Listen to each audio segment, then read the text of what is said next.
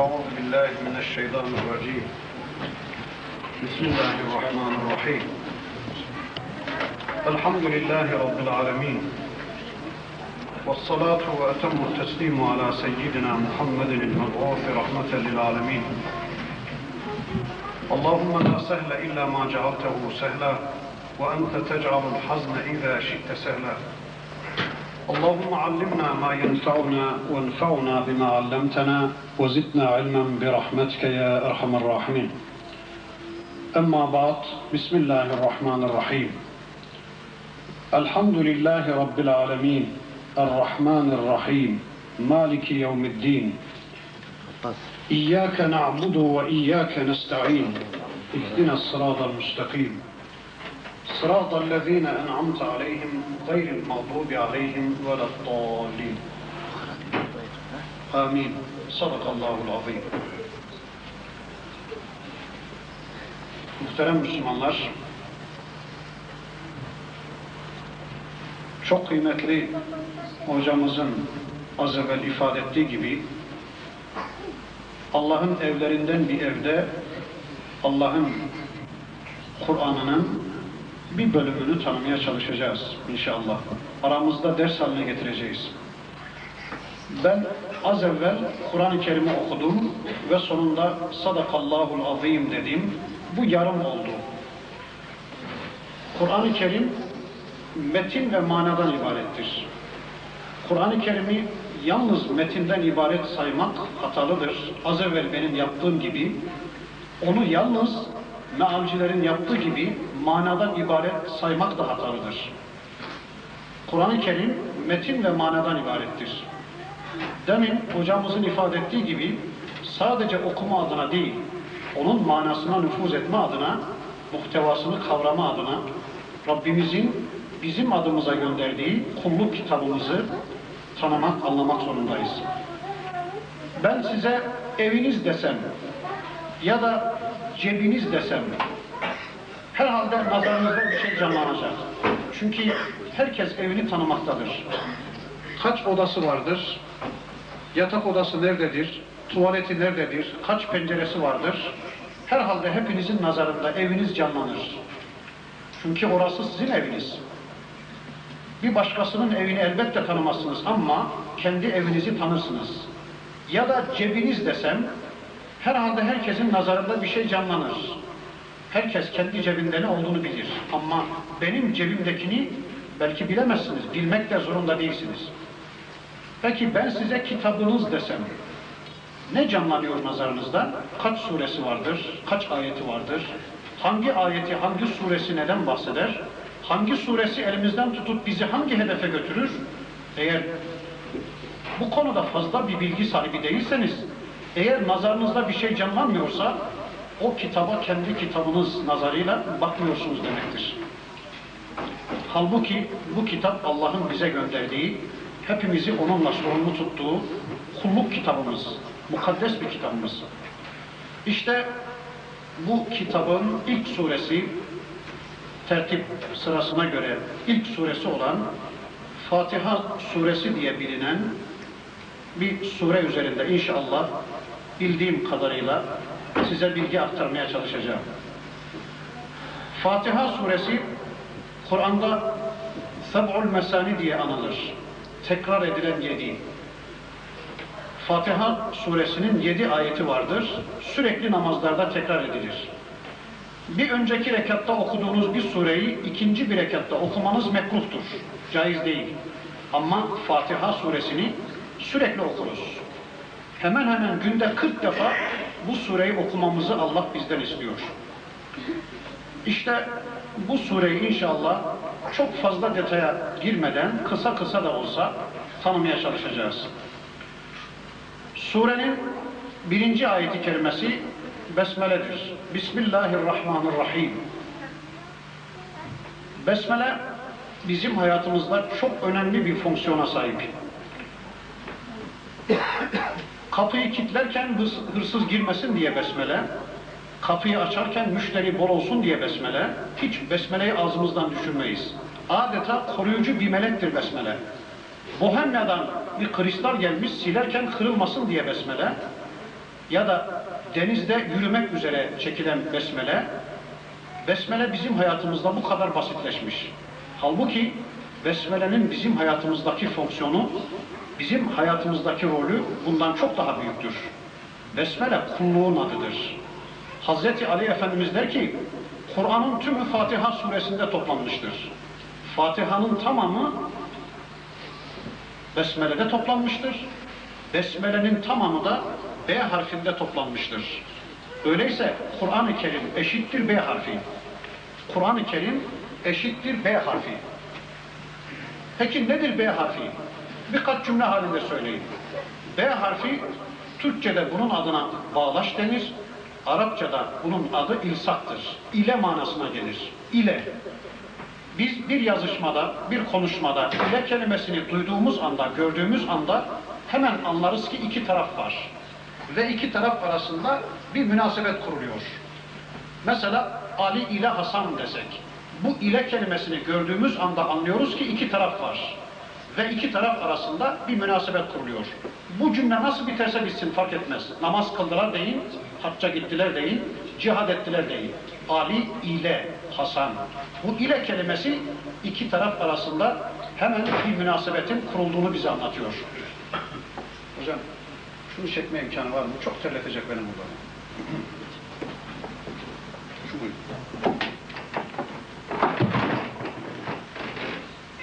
Nasıl açacağız? Şu bak.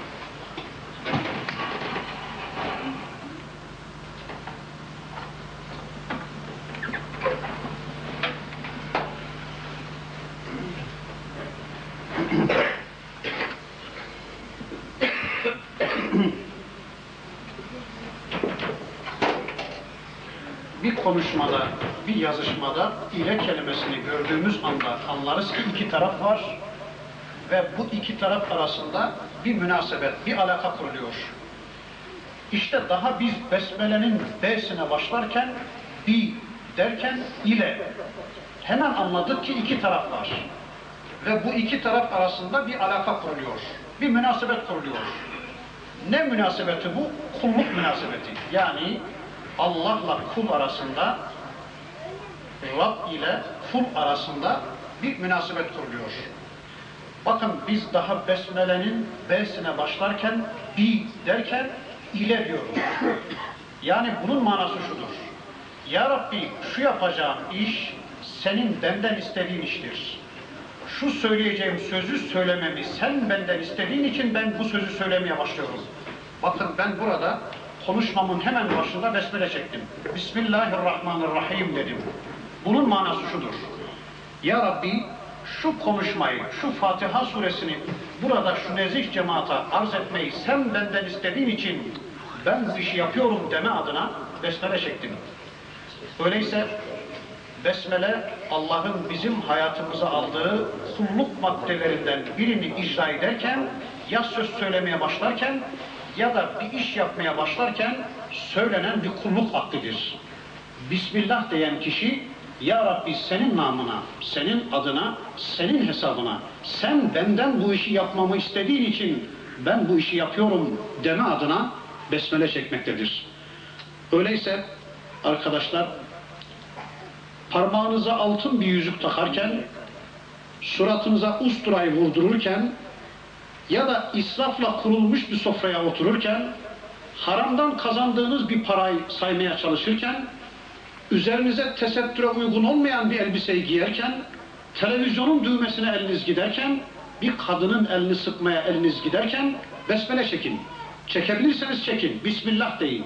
Senin adına, sen benden bu işi yapmamı istediğin için yapıyorum ya Rabbi. Senin namına, senin hesabına, Allah namına, Allah hesabına, ben bu işi yapıyorum deme adına çekebilirseniz besmele çekin. Çekemezsiniz değil mi?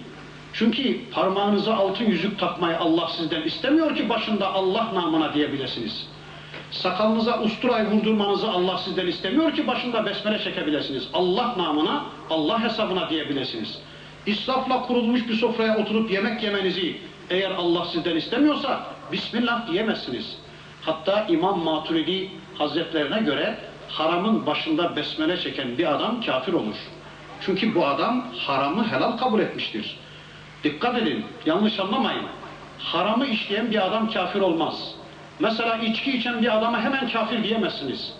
Zina eden bir adama hemen kafir diyemezsiniz. Domuz eti yiyen bir adama hemen kafir diyemezsiniz. Ama bu adam bunların helal olduğunu iddia ederse, domuzun gramını dahi boğazından aşağıya indirmese, faizin dirhemini dahi yemese, bu adam kafirdir. Niye? Çünkü haramı helal kabul etmiştir. Haramın başında Bismillah diyen bir adam, Allah namına, Allah hesabına, Ya Rabbi bu işi yapmamı, bunu yememi, şu televizyonu seyretmemi, parmağıma bu altın yüzüğü takmamı, sakalıma usturayı vurdurmamı, israfla kurulmuş bu sofrada oturmamı ya da çırılçıplak ten rengindeki şu çorabı giymemi, şu şeffaf, şu dar elbiseyi giymemi sen benden istediğin için yapıyorum deme adına başında besmele çeken bir adam bütün bunları helal telakki etmiştir. Helal kabul etmiştir. Allah korusun bu adam dinden çıkar.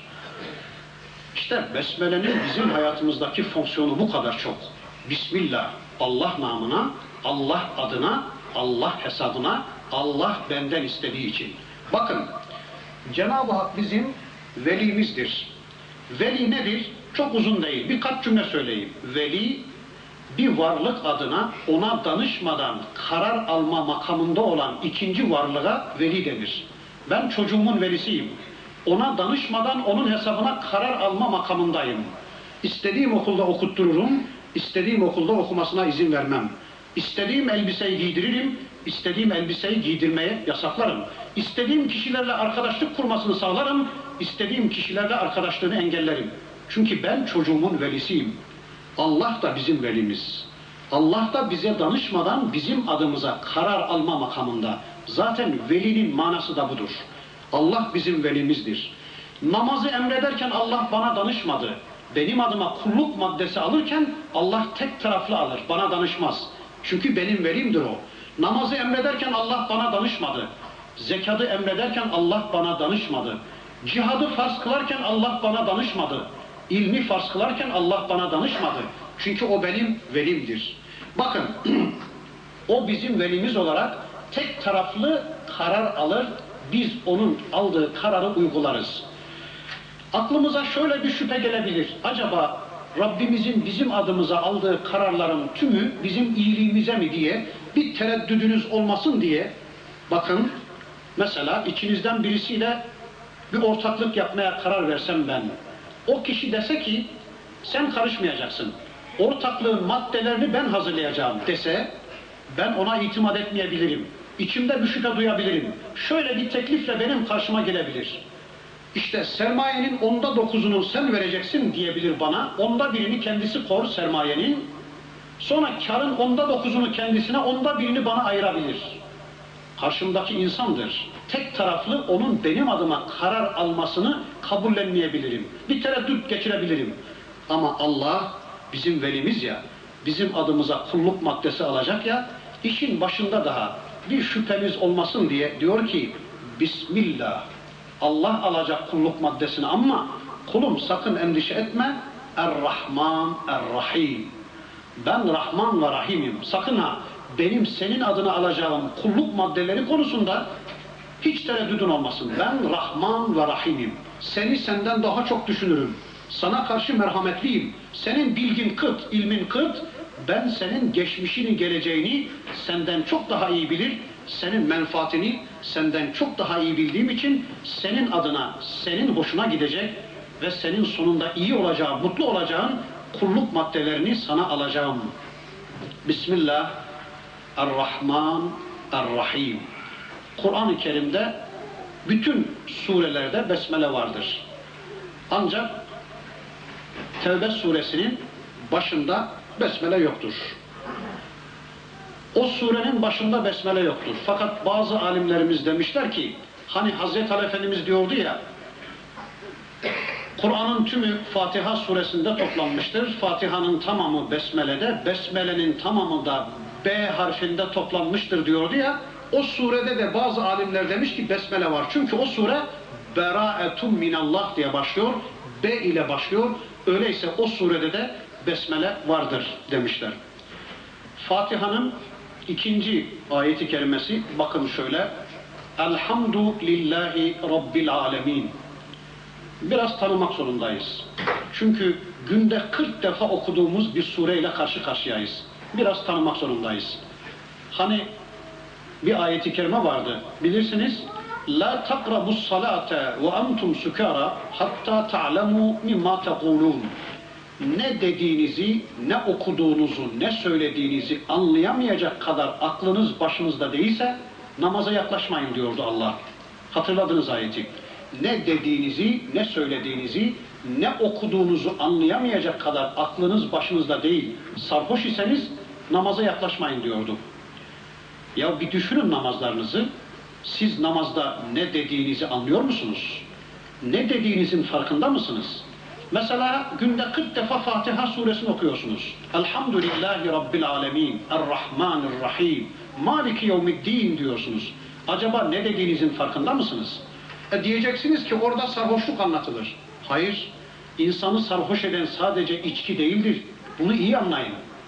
Hatta içkiden çok daha tesirli, sarhoşluk verici şeyler vardır hayatta. Çünkü içkinin tesiri geçtiği zaman insan ayıkır ama hayatta bizi sarhoş eden o kadar çok şey var ki vallahi ve billahi ölünceye kadar tesirinden kurtulamazsınız. Mal sarhoşu, makam sarhoşu, koltuk sarhoşu, mark sarhoşu, dolar sarhoşu, şirin sarhoşu, riyal sarhoşu, ben bilirim sarhoşu, benim Kur'an'a ihtiyacım yoktur sarhoşluğu, benim sünnete ihtiyacım yoktur sarhoşluğu. Vallahi içkinin tesiri geçince insan ayıkır ama bunların tesiri asla geçmez. Futbol sarhoşu, makam sarhoşu, ben bilirim sarhoşu, kadın sarhoşu, para sarhoşu, dünya sarhoşu, mal mülk sarhoşu. İşte Allah diyor ki, ne dediğinizi, ne söylediğinizi bilemeyecek kadar sarhoş iseniz, aklınız başınızda değilse, şuurunuz yerinde değilse namaza yaklaşmayın. Öyleyse biraz öğrenmek zorundayız değil mi? Mesela en azından Fatiha suresini şöyle bir tefsir kitaplarından okuyarak anlamak zorundayız, tanımak zorundayız. İşte belki yediğiniz yemekten, içtiğiniz sudan, teneffüs ettiğiniz havadan daha çok muhtaç olduğunuz bir surenin ikinci ayeti kerimesiyle karşı karşıyayız.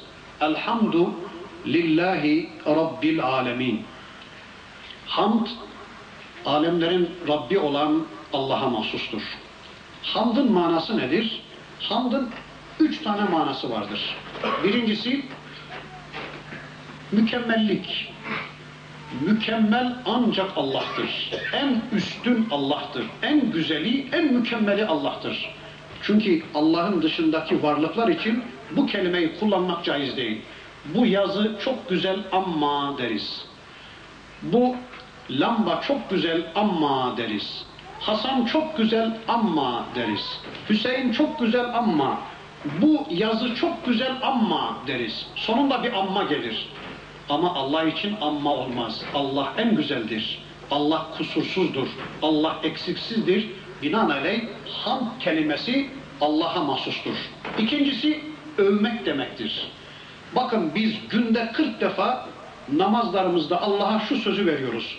Ya Rabbi ancak seni överiz ve senin övdüklerini överiz. Dikkat buyurun. Belki ne dediğinizin farkında değilsiniz Fatiha suresini söylerken ama ben size söyleyeyim. Dediğimiz şu. Elhamdülillahi Rabbil alemin derken şunu diyoruz. Ya Rabbi ancak seni överiz ve bir de senin övdüklerini överiz. Zaten Allah'ı övmek demek, Allah'ın övdüklerini övmek demektir. Bakın günde kırk defa Allah'a bu sözü veriyoruz. Ya Rabbi seni öveceğiz, senin övdüklerini öveceğiz. Namaz bittikten sonra sosyal hayatınıza bir bakın. Acaba Allah'ın övdüklerini mi övüyorsunuz, Allah'ın övmediklerini övmeye mi kalkıyorsunuz? Bir bakın hayatınıza. Şu övdüklerinizi bir gözden geçirin. Ben size bir iki misal vereyim. Sözü fazla uzatmadan. Ben sizi iki tane eve götüreyim, buyurun. Veya iki sofraya götüreyim ben sizi.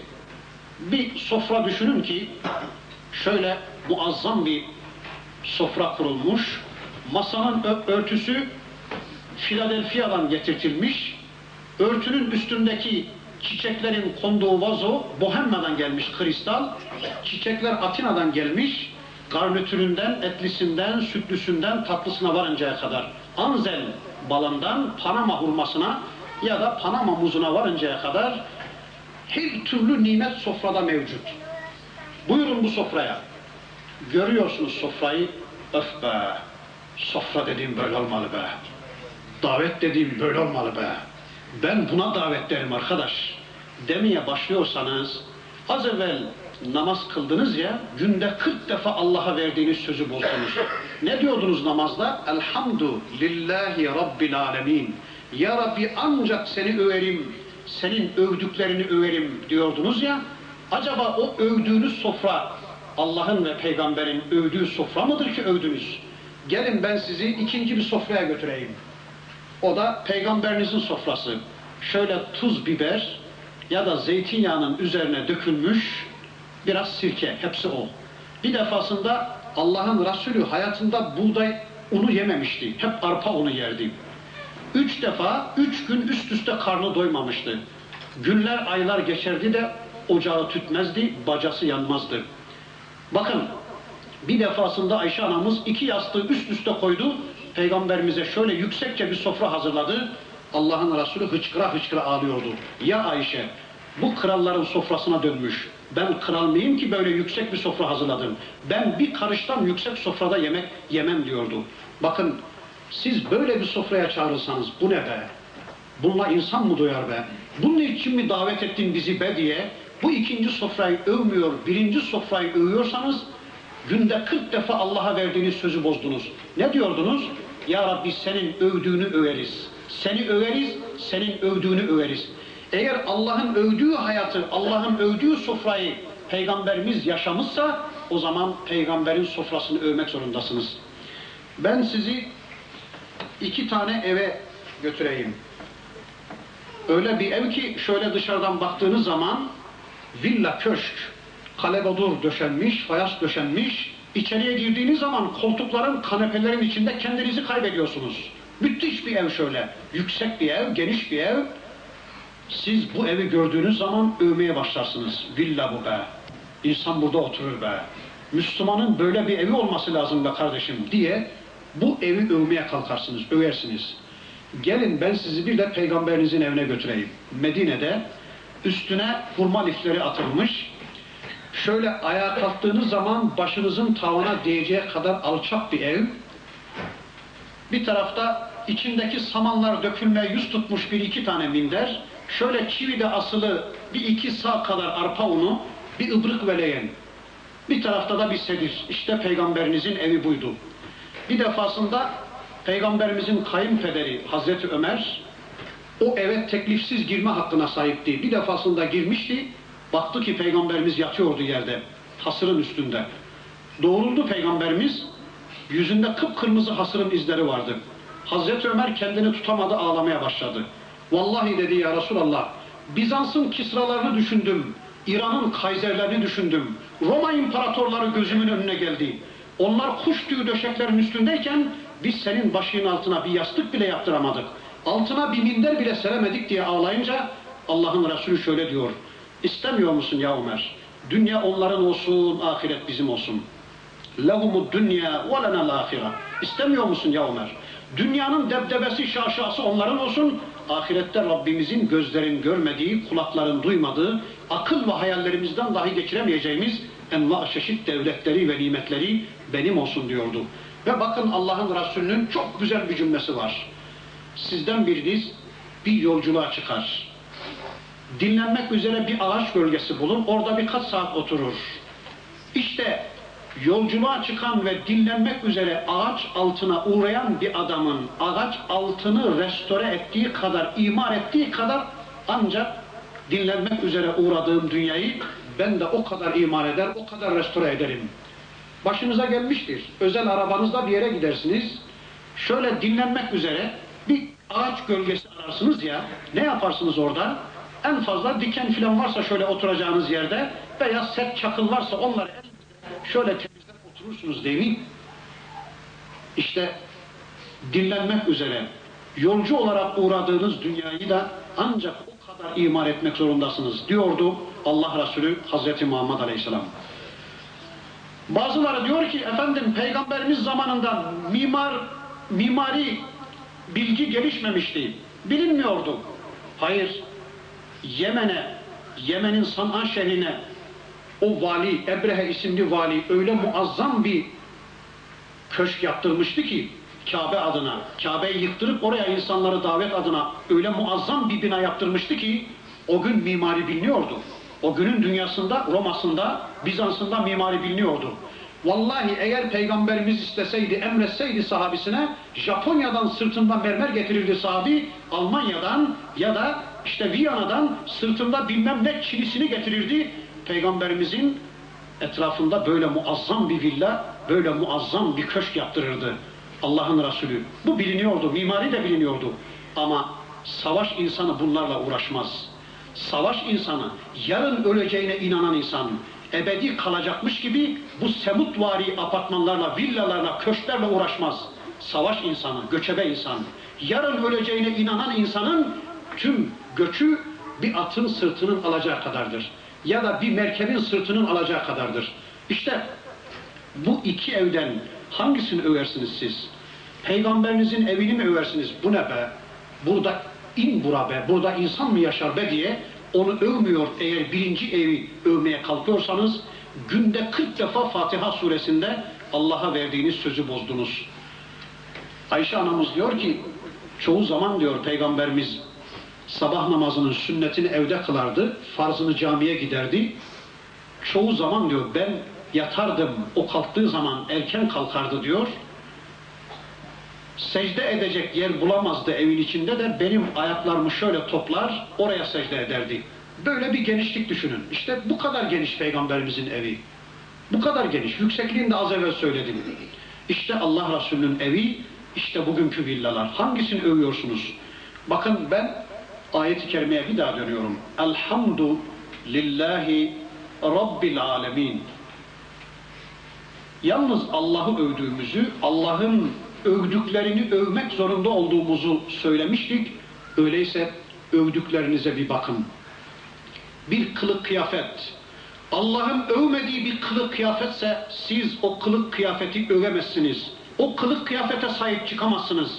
Çocuklarınızı o kılık kıyafet içinde sokağa çıkaramazsınız. Bir eğitim sistemi. Eğer Allah'ın övdüğü bir eğitim sistemi ise siz de sahip çıkın. Çocuklarınızı gönderin. Ama Allah'ın övmediği bir eğitim sistemi ise ne kendinizi ne çocuklarınızı o eğitime teslim etmeyin. Allah'ın övdüklerini övün. Ashab-ül Uhdud'u anlatır Kur'an'ın bir suresi. Onlar Allah'ın övdüğünü övmüşler, övmediğini övmemişler de çukurlara gömülmüşler. Hendek kazılmış. Upuzun hendek kazılmış da yığın yığın Müslümanlar o hendeklere gömülmüş. Niçin? Çünkü onlar Allah'ın övdüğünü övmüşler, Allah'ın övmediğini övmemişler. Bir sofra, Allah'ın övdüğüyse siz de övün, övmediyse siz de övmeyin. Bir yazı, Allah'ın övdüğü bir yazıysa kullanın. Allah'ın övmediği bir yazıysa siz de övmeyin. Bir eğitim, Allah'ın sevmediği, övmediği bir eğitimse sahip çıkmayın. Bir kılık kıyafet, Allah'ın övmediği ise sahip çıkmayın. Sahip çıkıyorsanız namaz kılmayın. Ya da Fatiha suresinde günde kırk defa Allah'a böyle bir söz vermeyin. Ya Rabbi ancak seni öveceğiz, senin övdüklerini öveceğiz diye Allah'a böyle bir söz vermeyin. Ya namazdaki doğru ya dışarıdaki doğru. Namazdakinin doğru olduğundan kesin eminiz. Çünkü bu sureyi Allah gönderdi. Öyleyse dışarıdaki yanlış. Allah'ın övmediğini övemezsiniz. Namaz kılmayan bir Müslümanı övemezsiniz. Çünkü Allah övmüyor. İslam'ı yaşamayan bir Müslümanı övemezsiniz. Çünkü Allah övmüyor. Allah'ın övmediği hayatınızda neler varsa siz de onları reddetmek zorundasınız. Zaten hamdın üçüncü manasına geldim. Kısaca arz edeyim bakın. Hamdın üçüncü manası hayatın İslamlaşmasının adıdır. Elhamdülillah diyen bir adamın hayatı Müslümanlaşıyor. Müslümanlaşan hayatına o kişi elhamdülillah diyor. Bugün de namaz kıldım elhamdülillah. Bugün de ayet tanıdım. Bugün de hadisi tanıdım elhamdülillah. Bugün de cihad ettim elhamdülillah. Bugün de infak ettim elhamdülillah. Bugün de bir komşuma İslam'ı duyurdum elhamdülillah. Bugün de çocuklarımın dini hayatıyla ilgilendim elhamdülillah. Yani ve ahiru davahum elhamdülillahi rabbil alemin. Müslümanların hayatlarının hedefi o hayatta elhamdülillahı gerçekleştirmektir. Davalarının hedefi budur. Bugün de şunları şunları yaptım elhamdülillah. Yani her gün Rabbimizin bizden istediği kulluk maddelerini icra edeceğiz. Her gün bir adım daha Müslümanlaşacağız ve Müslümanlaşan hayatımıza elhamdülillah diyeceğiz. Bakın Allah'ın Resulü Mekke'de, demin arz ettim, üç gün karnı doymuyordu üst üste.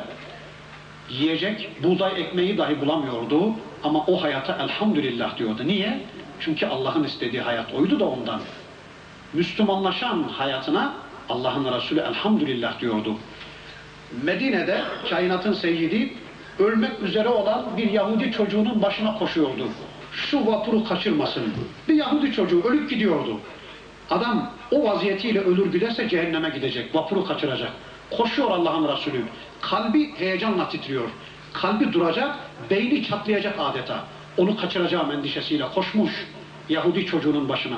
Sizin çevrenizde öyle çocuklar var ki, öyle Aliler, öyle Veliler, öyle Hasanlar var ki, koşuyor Peygamberimiz Yahudi çocuğunun başına. Gözlerini merhametle, şefkatle çocuğun gözlerine dikiyor. Diyor ki, yavrum bir kere kelime-i şehadet söyle, cennete gidersin. Çocuk korkuyor, babasının yüzüne bakıyor. Babası da o anda merhamete gelmiş, eti ebel Kasım, oğlum Ebul Kasım Muhammed'e itaat et, onun dediğini söyle deyince çocuk çözülüveriyor. La ilahe illallah ya da eşhedü en la ilahe illallah ve eşhedü enne Muhammeden Resulullah deyince Peygamberimiz sanki bütün dünya kendisine verilmiş, etekleri altınlarla, mücevherlerle dolmuş olarak hamd ederek dışarıya çıkıyor. Elhamdülillah diyor. Niye? Bir Müslümanı cennete kazandırdı. Ya da bir insanı cennete kazandırdı. Cehenneme gidiş yolunu engelledi. Elhamdülillah diyordu. Siz de yapıyor musunuz bunu? Uzanıyor musunuz çevrenize? Allah'ın dinini çevrenize duyurma adına bir çileniz, bir sancınız, bir derdiniz, bir gamınız var mı? Bir gece uykusuz kaldığınız oldu mu? Bir defa sofranın başına oturmayışınız oldu mu? Bir zevkinizi terk ettiğiniz oldu mu? Varsa elhamdülillah deyin. İslamlaşan hayatınıza elhamdülillah deyin. Mekke'de boykot yapılıyor Peygamberimize, Şab-ı Ebi Talip'te. Uzun bir süre. Gökte yağmur yok, yerde nebat yok. Yiyecek yok, içecek yok, düğün yok, dernek yok, ızdıvaç yok. Allah'ın Resulü üç yıl mahpus kaldı ama sonunda elhamdülillah diyordu. Niye?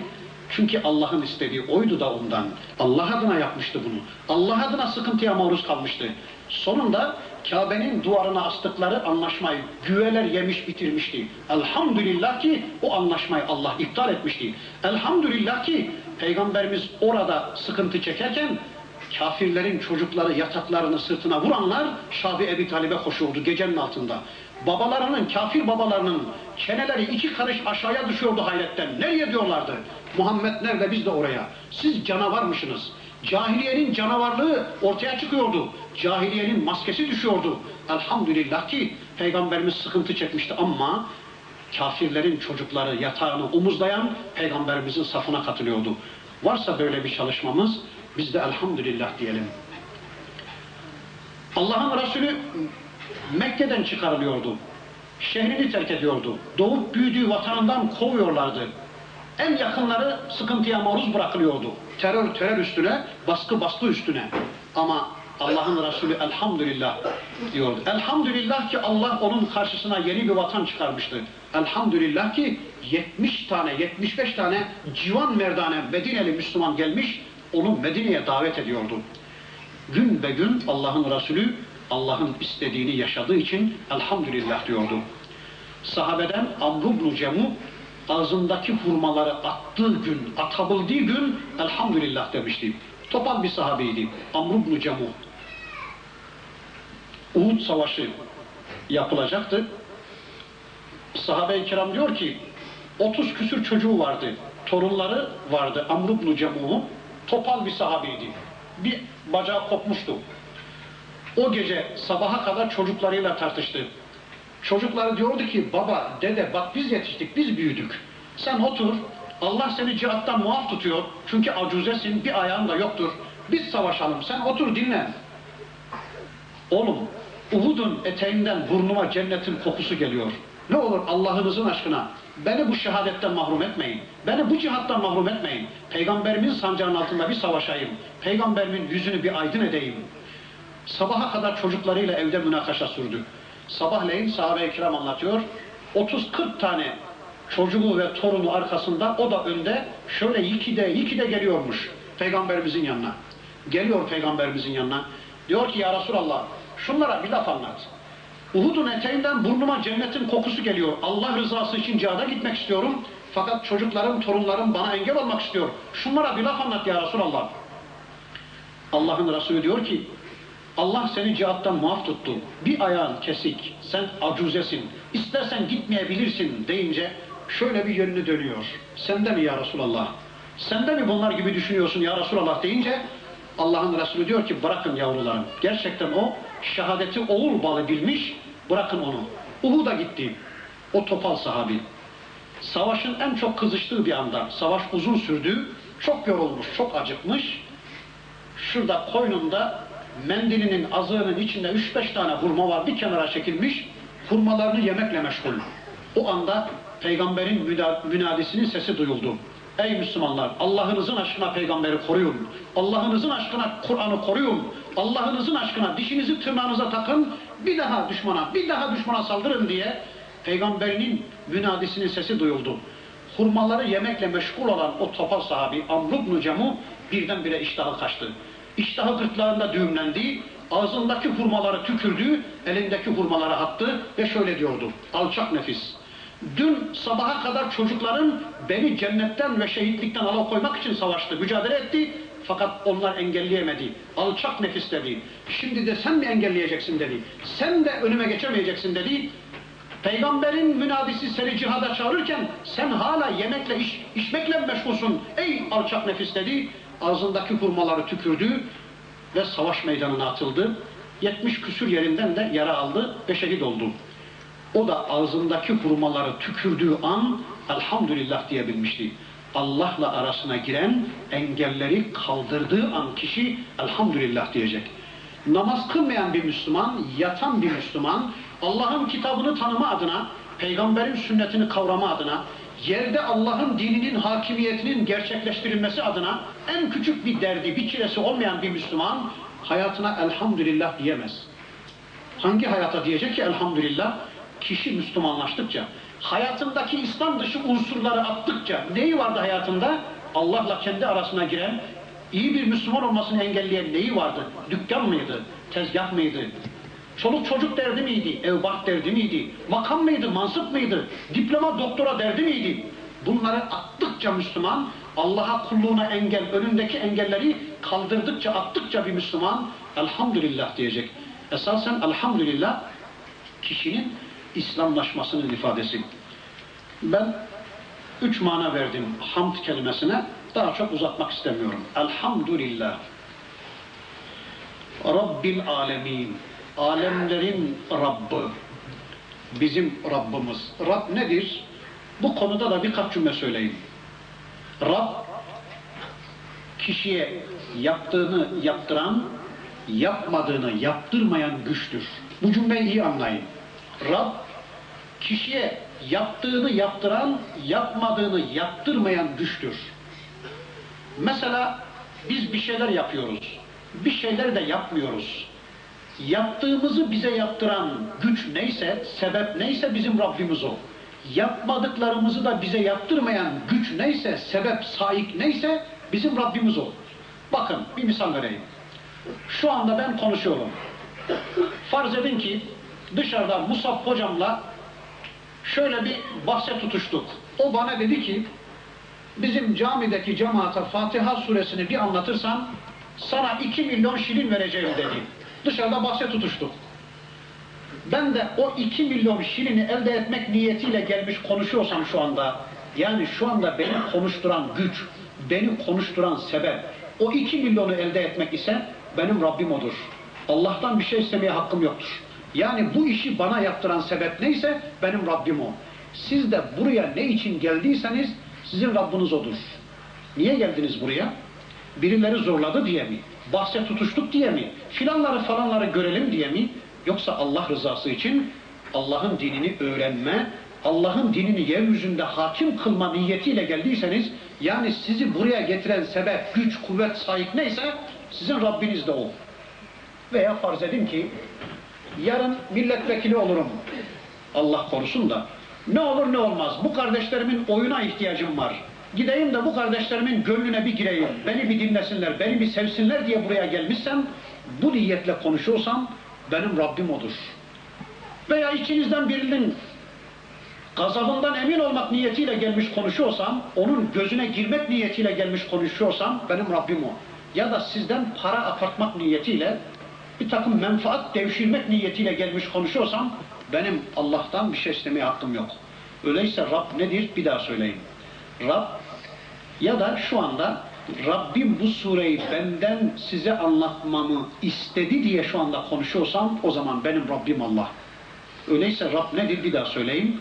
Rab kişiye yaptığını yaptıran, yapmadığını yaptırmayan güç onun Rabbıdır. Birine küstünüz. Kim küstürdü? Rabbiniz o. Allah mı? Çevre mi? Kadın mı? Nefis mi? Niye küstünüz? Sizin küsmenizi sağlayan sebep neyse sizin Rabbiniz o. Birini sevdiniz. Sevdiren kim? Niye sevdiniz? Allah adına. Rabbiniz Allah. Düğünde şunları şunları yapmak zorundayız dediniz. Bir şeyler yaptınız. Kimdi? Düğünde onları onları size yaptıran güç Rabbiniz o. Bazen kişinin Rabbi toplumdur. Bazen adetlerdir. Bazen törelerdir. Bazen babası anasıdır. Bazen devletidir. Bazen şeytandır. Bazen nefsidir. Bazen tağutlardır. Bazen de Allah'tır. Yani yaptığınızı size yaptıran Allah'sa Rabbiniz Allah'tır. Namaz kılıyoruz. Kıldıran ne? Diz kireçlenmelerini önlemek için mi? Rabbiniz o. Allah için mi? Rabbiniz o. Oruç tutuyorsunuz. on bir ay yorulan midenizi dinlendirmek için mi? Vücut güzelliği için mi? Rabbiniz o. Menfaat perestsiniz. Sağlık perestsiniz. Yani sağlık sizin Rabbiniz olmuş. Size yaptıran sebep oysa Rabbiniz o. Ama orucu ne için tutuyoruz? Allah istedi diye. Öyleyse Rabbimiz Allah. Yaptıklarımızı yaptıran Allah olduğu gibi yapmayıp terk ettiklerimiz var ya, onları yaptırmayan da Allah olmalı. Mesela içki içmiyorum. Sebep ne? Siroz hastalığına yakalanırım endişesiyle mi? Hayır. Rabbim yasak kıldı diye. Domuz eti yemiyorum ben. Sebep ne? İçinde tırışın tenya var diye mi? Hayır. Rabbim yasak kıldı diye. Zina etmiyorum. Eylis korkusuyla mı? Hayır. Rabbim yasak kıldı diye. Öyleyse yaptıklarımızı yaptıran, yapmadıklarımızı da yaptırmayan güç, sebep, sahip, otorite bizim Rabbimizdir. Peki, bugün sabahtan akşama kadar yaptıklarınızı bir düşünün. Neydi onlar? Kim yaptırmıştı onları? Bir düşünün şöyle. Ya da son bir ay içinde yaptıklarınızı bir düşünün. Kimdi onları size yaptıran? Yoksa Allah'tan başka Rablerimiz mi var? Müslümanın hayatında Allah'tan başka Rab olmaz.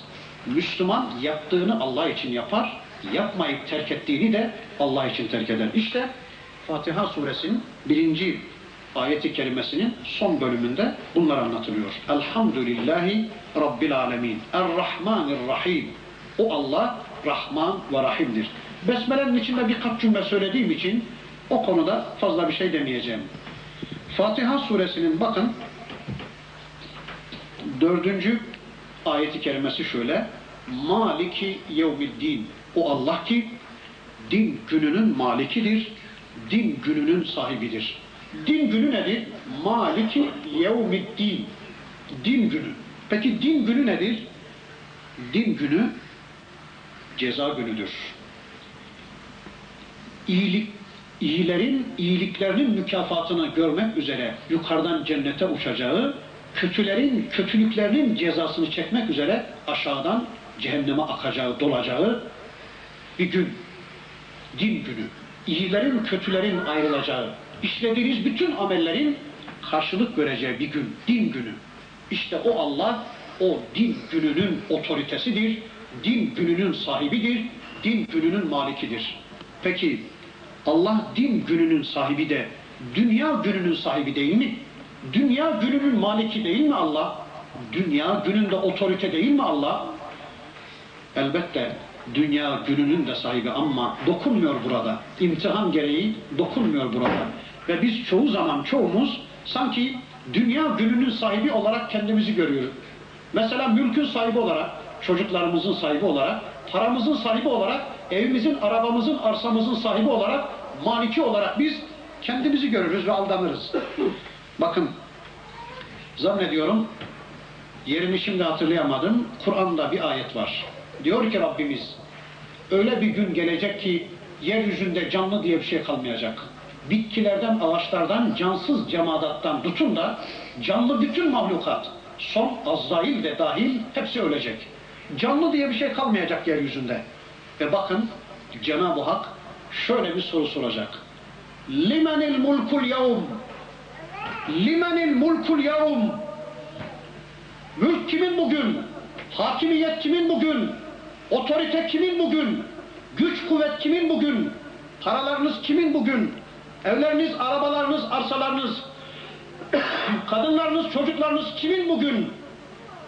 Limenil mulkul yevm, mülk kimin bugün, iktidar kimin bugün, söz sahibi kim bugün? E cevap verecek yok ki. Bomboş bir dünya düşünün. En son Azrail de ölmüş. Bomboş bir dünya. Allah bir soru soruyor. Mülk kimin bugün? Cevap verecek yok ki. Hani nerede o müstekbirler? Hani nerede o zalimler? Biz istedik mi kestiririz. Biz istersek aştırırız. Biz istersek engelleriz. Biz istersek nefes alışverişimize dahi izin vermeyiz. Biz istersek kıskıvrak yakalarız diyenler. Allah'ın cehennemi varsa bizim de hapishanemiz var. Allah'ın azabı varsa bizim de yüz altmış üçüncü maddemiz var diyen. Nerede o zalimler? Nerede o müstekbirler? Katsa da bir tanesi cevap verse ya, mülk bizim falan dese ya. Hani nerede onlar? Hepsi gebermiş gitmiş. Nerede onlar? Midem benim midem. Kime ne? İstediğim kadar içkiyi doldururum. İstediğim kadar helal lokmayı koymam oraya. Gözüm benim gözüm ya. İstediğim kadar televizyona bakarım. İstediğim kadar Kur'an'a bakmam. Kulağım benim kulağım, kime ne ya? İstediğim kadar müzik dinlerim. İstediğim kadar Kur'an'ı dinlemem. Kızım benim kızım yahu, kime ne? İstediğim kıyafetle sokağa çıkarırım onu. Karım benim karım yahu. Kime ne? Ben istediğim kırık kıyafetle sokağa çıkarırım. Nerede bu müstekbirler? Nerede mülkün sahibi olarak kendini gören?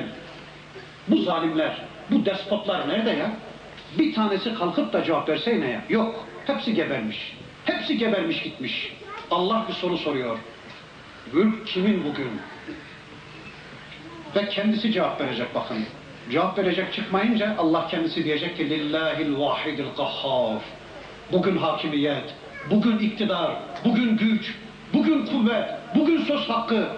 Kahhar olan, samet olan, vahid olan, kendisinden başka hiçbir varlığa, hiçbir varlığın rububiyetine ya da uluhiyetine rızası olmayan, kullarını başkalarına itaat konusunda soğanın dişisinden bile kıskanan bir Allah. Bugün mülk onun, bugün hakimiyet onun, bugün söz sahibi onun denecek. Din gününün de, dünya gününün de sahibi Allah'tır. Fakat bugün dokunmadığı için biz aldanıyoruz. Mal mülk bizim zannediyoruz. Burada aklıma şöyle bir misal geldi. Adam hanımıyla beraber bir köye gidiyormuş. Bir de merkepleri var. Bakmışlar ki yolda düşe kalka yürüyen, güçlükle yol alan bir ama, kör bir adama rastlarlar. Adam karısına der ki hanım şu zavallı düşe kalka zor yol alıyor. Acıdım ben buna. Gel sen şu merkepten in.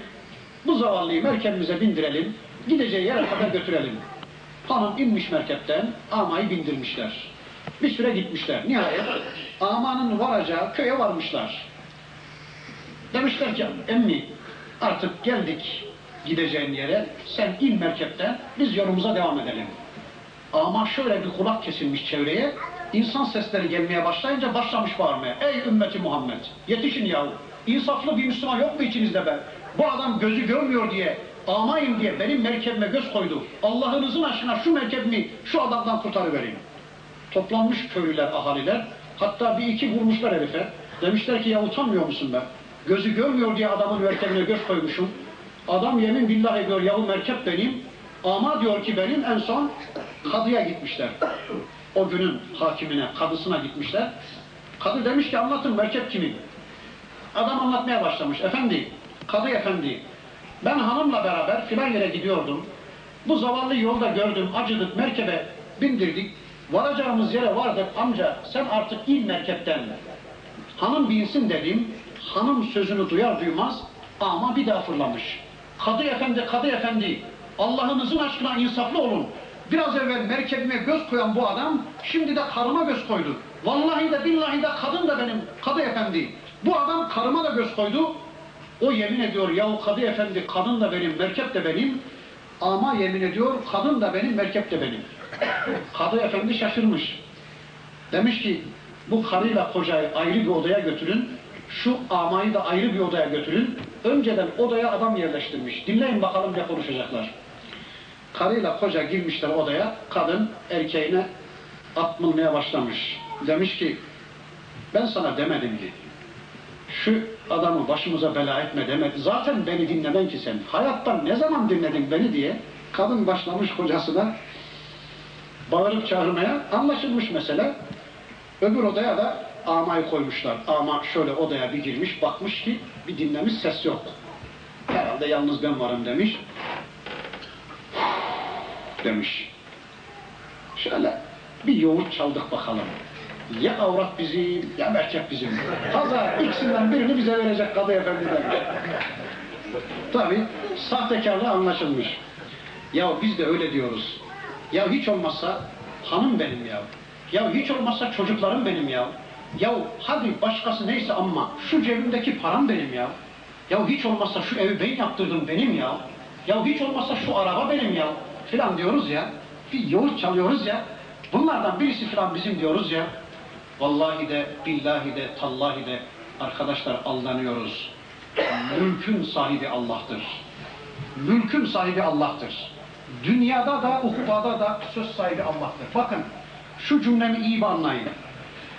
Mülkün sahibi Allah'tır demenin manası şudur. Herhalde içinizde mülkün sahibinin Allah dışında başka biri olduğunu iddia eden yok değil mi? Olsa camide olmazdı. Buradaki Müslümanların hepsi buna iman eden kişiler. Biz biliyoruz ve iman ediyoruz ki mülkün sahibi Allah'tır. Ama mülkün sahibi Allah'tır cümlesinin ne manaya geldiğini söyleyince iş biraz değişiyor. Bakın, mülkün sahibi Allah'tır demek şu demektir. O mülkte söz sahibi Allah'tır. Anladık mı? Mülkün sahibi Allah'tır demek, o mülkte söz sahibi Allah'tır demek. Elim benim değil. Madem ki mülkün sahibi Allah, bu Allah'ın. Öyleyse ben bunu sahibinin razı olmayacağı yerde kullanamam. Gözüm benim değil artık, mülkün sahibi Allah'sa, o mülk konusunda söz sahibi Allah'sa sahibine sormalıyım. Ya Rabbi bu gözü şu televizyonda kullanayım mı, kullanmayayım mı? Şurada kullanayım mı, kullanmayayım mı? Şurada kullandığımdan razı mısın, değil misin? Yahu mülkün sahibi ben değilim ki. Sahibi Allah. O mülk konusunda söz sahibi de Allah. Öyleyse bir danışmalıyım Allah'a ya. Bu midem benim değil artık Allah'ım. Ya Rabbi sen bu mideme, senin olan, mülkün sahibi olan, yani bu mülkün sahibi sensin ya, senin bana verdiğin bu mideye şunları şunları indireyim mi, indirmeyeyim mi? Paranın sahibi ben değilim Allah. Madem ki mülkün sahibi Allah, o halde paranın sahibi Allah. Cebimdeki parayı harcadığım yeri sahibine bir sormalıyım ya. Para konusunda söz sahibi de Allah. Ya Rabbi şurada harcasam israf mı? Şurada harcasam haram mı? Şurada harcasam caiz mi değil mi? Sormalıyım Allah'a ya. Madem ki mülkün sahibi Allah, o mülk konusunda söz sahibi Allah. Çocuklarım benim değil. Onlara vereceğim isimden tutun da onlara günlük ulaştıracağım eğitime varıncaya kadar o mülkün sahibi olan Allah'a sormalıyım ya. Sen hangi isimden hoşlanırsın ya Rabbi? Ben bu çocuklarıma hangi ismi vereyim? Ya da günlük bunlara hangi eğitimi ulaştırayım? Ne okutayım? Bunları nasıl eğiteyim? Bunları Kur'an ve sünnetle nasıl tanıştırayım? Mülkün sahibi Allah'sa sormalıyız ya. O mülkte söz sahibi Allah'tır. Bakın, mülkün sahibi Allah'tır demek, o mülkte söz sahibi Allah'tır demek. Bunu kavramak zorundayız. Bugün acaba şu Türkiye'deki camiler Allah'ın mülkü mü? Yoksa gasp edilmiş, Allah'ın söz sahipliğinden çıkarılmış mı? Bir düşünün. Eğer şu anda Türkiye'deki camilerde Allah'ın sözü geçmiyorsa, Allah'ın kitabı açık açık Allah'ın kullarına duyurulmuyorsa, Allah'ın sevgilisi Hz. Muhammed Aleyhisselam'ın sünneti açık açık Allah'ın kullarına anlatılamıyorsa, yani o camilerde Allah'ın sözü geçmiyorsa, o camiler Allah'ın mülkü olmaktan gasp edilmiş, çıkarılmış demektir ve onu iade etmek zorundayız. Bir mülkün bir varlığa izafesi demek, o mülkte o varlığın söz sahibi olduğunu kabullenmek demek. Mesela bakın, şurası herhalde bir kardeşimizin başkanlığında farz edin. Veya burayı ev, hepinizin evi var, hepiniz ev reisisiniz değil mi? Diyoruz ki bu ev Ahmet Ağa'nın evi, bu ev Mehmet'in evi diyoruz. Bir mülkün bir varlığa izafesi demek, o mülkte o varlığın, o şahsın hakimiyetinin, söz sahibi olduğunun belgesidir. Farz edin ki siz ev reisisiniz değil mi? Evlerinizde istediğinizi yapma imkanınız olmasa, istediklerinizi emretme, istediklerinizi yasaklama hakkınız olmasa, o eve kim girecek, kim çıkacak, bu size sorulmasa, sizin o evde sözleriniz kale alınmasa, o mülk sizindir denir mi ya? Denmez değil mi? Denmez ya. Bir başka misal vereyim bakın. Mesela Türkiye'nin herhangi bir şehrine, mesela bizim şehre bir tane kaymak vali aranıyor ya da bir belediye başkanı aranıyor diye tüm dünyaya ilan etsek, desek ki bizim şehrine bir tane, bizim şehre bir tane belediye başkanı arıyoruz. Bizim şehre ya da bir tane vali arıyoruz. Ancak şartlarımız var. Neymiş o? Bir, savaşa, barışa belediye başkanımız ya da valimiz karar vermeyecek, karışmayacak. Kılık kıyafetimize karışmayacak. Biz istediğimiz biçimde giyineceğiz, istediğimiz biçimde giyinmeyeceğiz. Soframıza vali karışmayacak, yazımıza karışmayacak, eğitimimize karışmayacak, kılık kıyafetimize karışmayacak, caddelerimize karışmayacak, savaşa barışa o karar vermeyecek, okumamıza yazmamıza karışmayacak. E sadece büyük puntolarla şehrin duvarlarına valimizin ismini yazacağız. Büyük valimiz diye ismini yazacağız. Senede iki bayramda huzuruna çıkacağız, istikbal edeceğiz, serfuruda bulunacağız, selamlayacağız. Büyük valimiz diye saygı duruşunda bulunacağız. Böyle bir vali arıyoruz desek, tüm dünyaya ilan etsek, çıkar mı böyle bir vali? Ya da içinizden böyle bir velayete talip olan birisi çıkar mı? Ne yapacağım ben böyle valiliği ya? Savaşa barışa ben karışmayacağım, kılık kıyafete karışmayacağım, ne okunacak ne yazılacak ben karışmayacağım, yemenize içmenize karışmayacağım, kanunlar benim ağzımdan çıkmayacak, istediklerimi emretme hakkım olmayacak, istediklerimi yasaklama hakkım olmayacak, kılık kıyafetinize dokunmayacağım, savaşınıza barışınıza eğitiminize ben karışmayacağım, yani ben hiç konuşmayacağım, siz bildiğiniz naneyi yiyeceksiniz, sonra da sadece benim adımı şehrin duvarlarına büyük puntularla yazacaksınız, büyük valimiz diye senede bir iki seferde karşıma çıkacaksınız. Ben ne yapayım böyle valiliği demez misiniz? E, siz böyle bir valiliğe razı değilsiniz. Ya da böyle bir emirliğe razı değilsiniz. Böyle bir ev reisliğine razı değilsiniz de Allah'ı niye razı etmeye çalışıyoruz ya? Allah'ı niye razı etmeye çalışıyoruz ya? Bizim keyfimize, bizim hatırımıza razı olmak zorundadır o Allah diyenlere diyoruz ki لَكُمْ دِينُكُمْ وَلِيَ دِينُ. Sizin dininiz sizin olsun, bizim dinimiz de bizim. Çünkü Allah, Kur'an'daki Allah böyle bir Allah değil. Ne demek yani? Ya Rabbi sen büyüksün, sen kudretlisin, sen azimsin. Camilere büyük puntolarla ismini yazacağız. Senede bir iki bayram şöyle serfura edeceğiz, istikbal edeceğiz. Ama sen olduğun yerde dur ya Rabbi, hukukumuza karışma, eğitimimize karışma, kılık kıyafet, sen bilmezsin zaten bunları, biz senden zekiyiz, bizim eğitim uzmanlarımız var, bizim hukuk uzmanlarımız var, bunlar bilirler ya Rabbi, sen kılık kıyafete karışmayacaksın, ceza kanunlarımıza karışmayacaksın, yememize içmemize karışmayacaksın, ev tefrişimize karışmayacaksın, cebimizdeki paramıza karışmayacaksın, çocuklarımızın eğitimine karışmayacaksın, hanımlarımızın eğitimine, kılık kıyafetine karışmayacaksın, yememize, içmemize, hayatımıza karışmayacaksın, savaşımıza, barışımıza karışmayacaksın. E sen büyüksün, azimsin, yücesin, senede bir iki bayram huzuruna çıkacağız, istikbal edeceğiz, onun dışında hayatımıza karışmayacaksın. Nereden çıktı bu ya? La a'budu ma ta'budun ve la entum abidun ma a'bud. Bakın böyle düşünenlere Allah bir ayet gönderdi peygamberimize. De ki peygamberim, kul Ya eyyuhel kafirun. Bunların hepsi kafirdir. Böyle inanan demokratik kafalıların hepsi kafirdir. Adı Ahmet de olsa, adı Mehmet de olsa. Bakın Allah dedi ki, kul de onlara peygamberim. Bu itikat, bu inanç içinde olanlara de ki, ya eyyuhel kafirun, ey kafirler. La a'budu ma ta'budun. Ve la entum abidune ma a'bud. Ve la ene abidum ma abettum. Ve la entum abidune ma a'bud.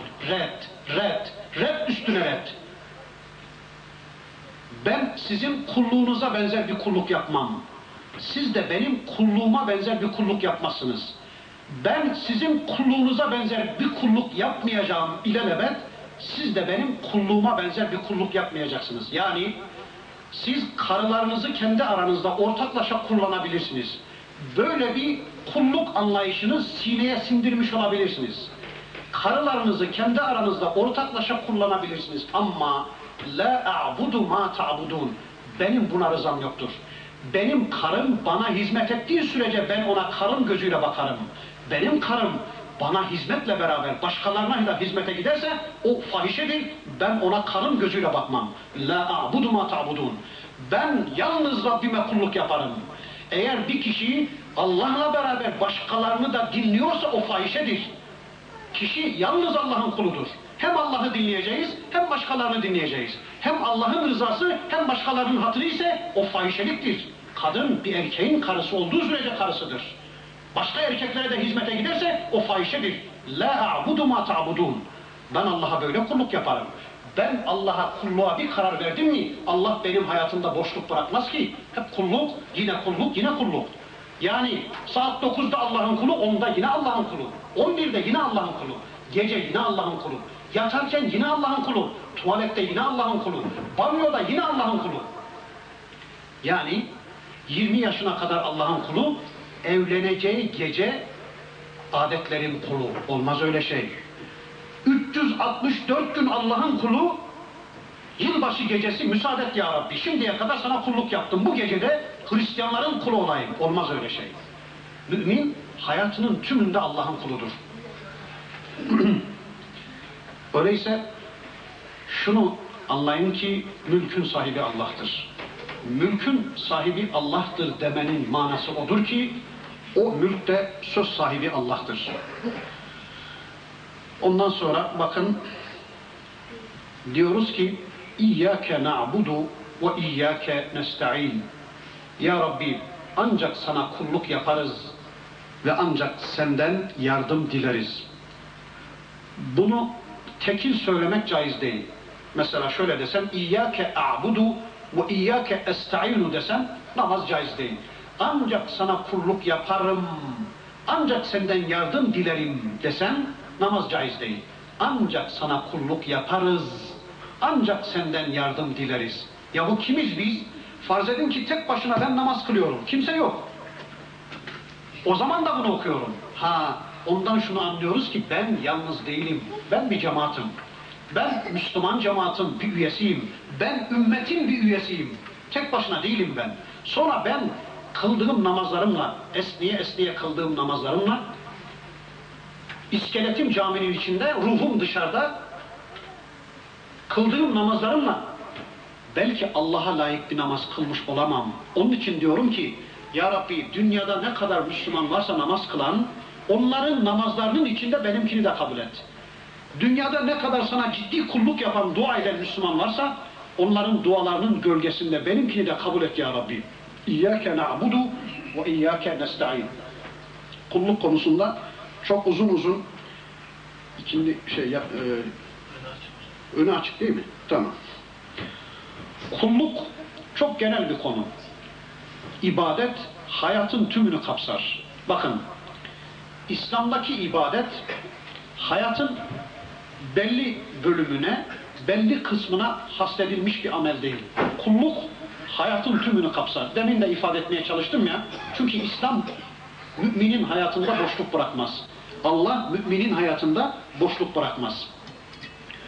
Müslümanların hayatında bakın, ibadet ve muamelat ayrımıyla Müslümanların hayatında şirk başladı. Şu cümlemi iyi anlayın. İslam alimleri din biraz daha güzel anlaşılsın, kolay anlaşılsın diye dini ikiye ayırmışlar. Anlaşılsın diye. Demişler ki ibadet ve muamelat.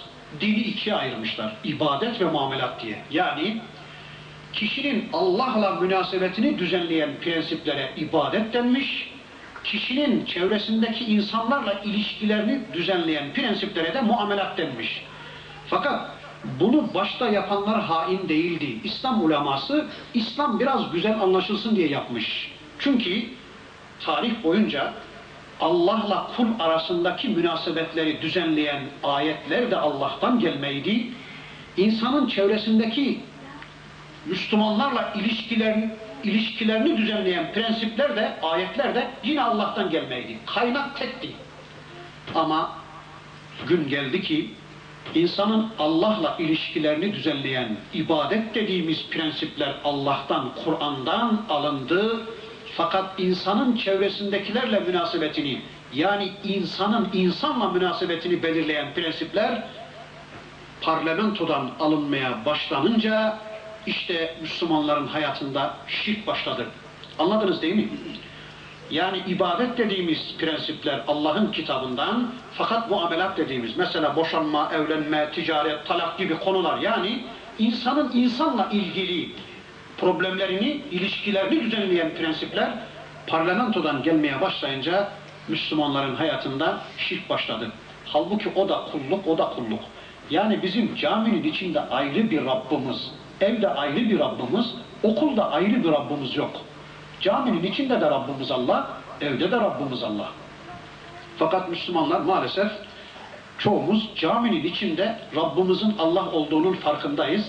Fazla yanan bir elektrik falan varsa hemen, çünkü camide Allah hakim ya, Allah Rabbimiz ya, camide Rabbimizin etkinliğinin farkındayız.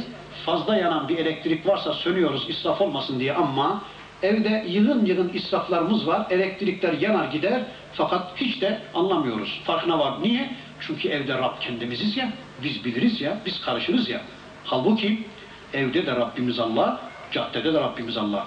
Bu imansızlar kilisede Allah'a ayrılan zaman, dışarıda tağutlara ayrılan zaman diye zamanı ikiye ayırmışlar. Ya da dünyayla alakalı bölüm, ahiretle alakalı bölüm gibi dinin dünyaya ilişkin emirleri, ahirete ilişkin emirleri. Ya da dünyaya karışmayan bir din, salonlarda konuşulan fakat bir türlü tatbikat sahasına konmayan bir din.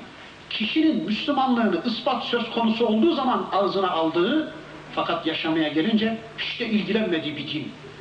Böyle bir din yok. Yani Allah'ın bize gönderdiği İslam dini, Kur'an'daki din, hayatın tümünü ibadet kabul eden bir dindir. Hayatın tümü Allah'a kulluktur. Tırnak keserken de Allah'ın kulusunuz, tuvalette de Allah'ın kulu, banyoda da Allah'ın kulu, yatak odasında da Allah'ın kulu, sofranın başında da Allah'ın kulu, çocuklarınızla karşı karşıyayken Allah'ın kulu, müşteriyle karşı karşıyayken Allah'ın kulu, camide Allah'ın kulu, caddede Allah'ın kulu, dükkanda ticaret yaparken ya da iş yerinde çalışırken Allah'ın kulu. Hayatın tümü kulluk. Ben size bakın bir kulluk türü anlatayım. Bir hizmetçi düşünün, hizmetçi, köle, kul. Ağasına hizmet ediyor, efendisine hizmet ediyor. Babasından, anasından öğrendiği hizmet kurallarına, kölelik adabına göre, bilgisine göre efendiye hizmet ediyor. Ne yapıyor? Sabahleyin kalkınca diyor ki efendi şu anda benden bir sofra bekler. Görevini hatırlıyor. Efendi benden bir sofra bekler, bir kahvaltı hazırlayayım diyor. Hizmetçi efendisine bir kahvaltı hazırlıyor. Tamam bitti diyor. Artık öğleye kadar efendiyle benim ilgim kalmadı. Benden bir istediği yok diyor efendinin. Sabah kahvaltısını yaptım, efendimin karnını doyurdum, artık öğleye kadar boşum diyor. Öğleye kadar efendiden ayrı yerde zaman geçiriyor hizmetçi. Ayşe'nin, Fatma'nın hizmetinde, markın, doların hizmetinde, şehvetinin hizmetinde, şeytanların hizmetinde ya da para kazanmanın şunun bunun hizmetinde koşturuyor. Öğleye kadar efendiden uzak, efendiyi aklına bile getirmiyor. Öğle yaklaşınca aklına geliyor. Diyor ki herhalde efendi benden bir de öğle yemeği bekler diyor. Bir öğle yemeği hazırlıyor. Efendiye ikram ediyor. Ondan sonra akşama kadar efendi benden bir şey beklemez diyor. Akşama kadarki zamanı efendiden ayrı yerlerde Efendinin iradesinin dışında geçiriyor. Akşam oluyor, işte bir akşam yemeği, yatsı yatarken de efendi benden herhalde bir yatak bekler diyor, efendiye bir yatak seriyor, bitti. Bakın, İslam yani Allah böyle bir hizmete, böyle bir kulluğa razı değil. Yani sabahleyin sabah namazını kılacağız, Allah'a ısmarladık gayrı, bitti. Allah'ın benden beklediği bir şey yok. Öyle gelsin, bir de öğleyi kılarım, ikindi bir de ikindi, akşam bir de akşamı kılayım, bir de yatsıyı kılayım, bitti. Allah'ın benden beklediği başka bir şey yok ki. Böyle bir kulluk yok İslam'da. Yani arkadaşlar, kulluk deyince hayatın tümünün Allah'la beraber geçirilmesi söz konusu. Cuma günü hutbede bir hadis okumuştum size. Her an, her dakika, her saniye Allah'ın bizimle beraber olduğunu bilmek zorundayız. Yani her an Allah'ın kulu olduğumuzu, Allah'ın bizi gördüğünü, her an her an Allah'ın bizi murakabesi altında tuttuğunu bilmek zorundayız. Biraz öyleyse ilme zaman ayırmak zorundayız. Allah'ın dinini öğrenme adına bir gayretin içine girmek zorundayız. Yani günlük Allah'ın rızasını yakalayabileceğimiz her türlü fırsatı değerlendireceğiz. Mesela infak. Geçen bir arkadaşımız öyle demişti. İnfak anlaşılmayınca bir şey anlaşılmaz. Çok güzel söyledi. İnfak çok önemlidir ya. Allah'ın Resulü diyor ki bakın, yarım hurmayla da olsa cehennemden kendinizi kurtarın. Bir arkadaş dedi ki ya yarım hurma ne yapar? Yarım hurma cehennemden kurtarır. Basit mi? Yarım hurma cehennemden kurtarır. Ne muazzam bir şey ya. Öyleyse infak edin. İnfak etmeye çalışalım. Ama şöyle olmayalım ha. İstanbul'da birisinin mezar taşına yazmışlar. Zavallı, hayatı boyunca hep toplar ve çarpardı. Hiç bölmeyi ve çıkarmayı bilmezdi. Ölünce vereseleri onu da öğretiverdiler diye adamın mezar taşına yazmışlar. Kazanmış, kazanmış, kazanmış, yiyememişti herif. Çoğumuzun yaptığı gibi. Bugün içimizden birçokları var, ben biliyorum. Yata içse bugün yedi sülalesini besleyecek kadar parası var ama yine de köle. Ne ilim öğrenebiliyor, ne emri bil maruf yapabiliyor, ne camiye cemaate sahip çıkabiliyor. Köle ya köle. Bugün yata içseniz, içinizde pek çoğunu biliyorum ben, yata içseniz bugün yedi sülalenizi besleyecek kadar malınız var ama eğer infak da etmiyorsanız vallahi o mal beladır, bela, bela. İnfak etmiyorsanız. Adamın mezar taşına yazmışlar, zavallı. Hayatı boyunca hep toplar ve çarpardı. Hiç bölmeyi ve çıkarmayı bilmezdi. Adam bilmezmiş ya. Hep çarpmak ve toplamakmış işi. Bölmek ve çıkarmak yok. Ölünce vereseleri dört işlemi tamamlayıverdiler diye adamın mezar defterine yazmışlar. Geçen bir yerde bir şey anlattım. Faik Hoca'nın çok hoşuna gitti. Şimdi gülüyor o. Bir de anlatayım bana. Hoca bir yerden geçiyormuş. Bakmış bir adam çamur karıyor. Bilirsiniz Anadolu'da çamur karmayı. Kerpiç kesmek için çamur karılır. Samanlı, su, toprak. Çamur karıyormuş. Dizlerini buraya kadar sıvamış. O çamur kararken sallandıkça da sırtında bir şey sallanıyormuş. Elinde de eğişmeş deriz biz ya da kirman. İp eğiliyormuş. Ağzından da bir şeyler mırıldanıyormuş. Hoca yaklaşmış. Adam o kadar çok meşgul ki hoca selam vermiş. Zor almış selamını. Her tarafı meşgul herifin. Zor almış selamını. Hoca demiş ki emmi ne yapan böyle? Hocam demiş işte fani dünyası, geçim dünyası işte ne yapalım? Fani dünya. Ücretle komşuya çamur karı veriyordum. E bu sırtındaki sallanan neydi? Hocam fani dünya, geçim dünyası ne yaparsın işte? Sırtımda nasıl olsa sallanıyorum boş durmayayım diye bizim haloğluna yayıkla ayran yayı veriyordum. Peki o elindeki neydi ya? E hocam geçim dünyası, fani dünya ne yaparsın işte? Elimde bu arada boş durmasın diye bizim bayoğluna ücretle ip eğri veriyordum. E, o ağzındaki mırıldandığın ne? E hocam işte geçim dünyası ne yaparsın? Fani dünya ağzımda bu arada boş durmasın diye komşuya ücretle Yasin okuyuveriyordum. Ara sıra ağzımdan da çat çat çat sakız çatla diyormuş. O ne ya filan demiş. Şu komşunun tarlası işte bazen kargalar geliyor da onları ürkütüyorum. Üç beş kuruş işte alıyorum falan demiş. Nasrettin Hoca dinlemiş dinlemiş dinlemiş demiş ki ya be kardeşim Dünya fani diyorsun, bu kadar dört elle sarılmışsın. Ya bir de dünya baki olsaydı ne yapardın sen? Öyle yani. Yarın Allah bir ayet gönderse, dese ki hepimize bakın, bir ayet gönderse. Ey Müslümanlar! Ben şimdiye kadar dünya fani diyordum, öleceksiniz, bir gün hesap vereceksiniz diyordum ama vazgeçtim. Bundan böyle dünya bakidir, hiç ölmeyeceksiniz dese ne değişir? Zaten bakiymiş gibi sarılmışız ya. Bakın Allah yirmi dört saat içinde bizden elli tane görev bekliyor. Şu cümleyi iyi anlayın. Allah günün doğmasından batmasına ya da öbürsünün doğmasına kadar yirmi dört saat içinde sizden elli tane görev istiyor. elli görev. Bu elli görevden bir tanesi de rızık kazanmaktır. Rızık. Tamam. kırk dokuz tane başka göreviniz var yapmanız gereken. Fakat bu kırk dokuzunu da görmezden geliyoruz. Habire para kazanmaya koşturuyoruz. Habire rızık peşindeyiz. Ya bu niye böyle dendiği zaman da e ne yapalım ya, Allah rızkı emrediyor. Allah rızık kazanmamız istiyor ama yirmi dört saatin tümünü buna ayırmak istemiyor ki ya. Daha başka kırk dokuz tane görev var. İlim görevi var. İrfan görevi var. Çocuklarınızın eğitimi görevi var. Bir Müslümana emri bil maruf yapmanız görevi var. Bir Müslümanı nehy-i anil münker yapmanız görevi var. Müslümanlara İslam'ı duyurma göreviniz var. Hasta ziyaret göreviniz var. Okuma göreviniz var. Duyurma göreviniz var. Yani Allah'ın yirmi dört saat içinde sizden istediği elli tane görev var. Siz bir tanesini icra ediyorsunuz. Diğerlerini yapmıyorsanız vallahi de, billahi de, tallahi de o mal, o para kişinin belası. Kişinin belasıdır. Nasıl belası? Bakın bir misal vereyim burada. Farz edin ki şu anda ben sizi imtihan edeceğim. Diyorum ki arkadaşlar, farz edin ki burası bir okul. Siz de talebesiniz, ben de hocayım. Diyorum ki bakın arkadaşlar, şuradan şuraya kadar on sayfalık bir bölüme çalışın gelin. Sizi buradan imtihan edeceğim diyorum. İkinizden biriler diyor ki hocam burası çok az. Bizi şuradan da hesaba çek. Şuradan da hesaba çek. Şuradan da hesaba çek. Şuradan da hesaba çek. Ne yaptı şimdi? İmtihan alanını çoğalttı. Ya haydi başaramazsan, haydi kazanamazsan ükelalığa gerek yok ki. Ben şuradan şuraya kadar sizi hesaba çekecektim. Şuraya çalışın demiştim. Arkadaşınız diyor ki şuraya kadar da bizi imtihan et hocam. Yüzüncü sayfaya kadar da sorumlu tut hocam. Biz kazanırız diyor. Ükelalığa gerek yok ki ya. Haydi kazanamazsan. E biz bugün onu yapmıyor muyuz ya? Bir dükkan vardı, Allah sizi oradan hesaba çekecekti. Ya Rabbi benim ikinci dükkanla da imtihana çek, kazanırım.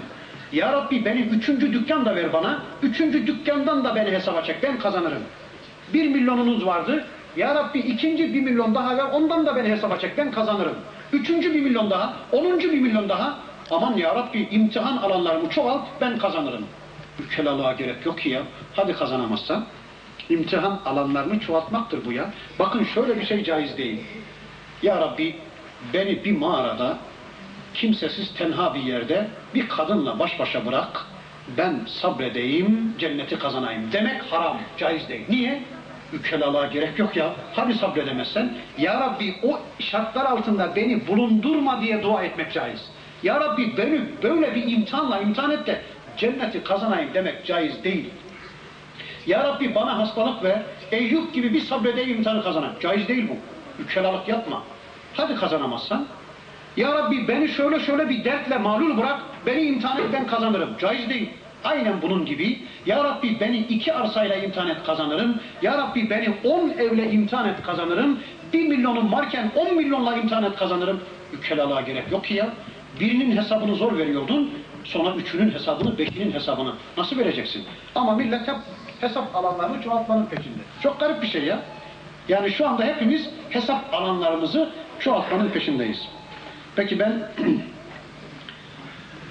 şu bölüme bir dikkatinizi çekeyim. Bakın diyor ki Rabbimiz İyyâke na'budu ve iyyâke nestaîn. Ya Rabbi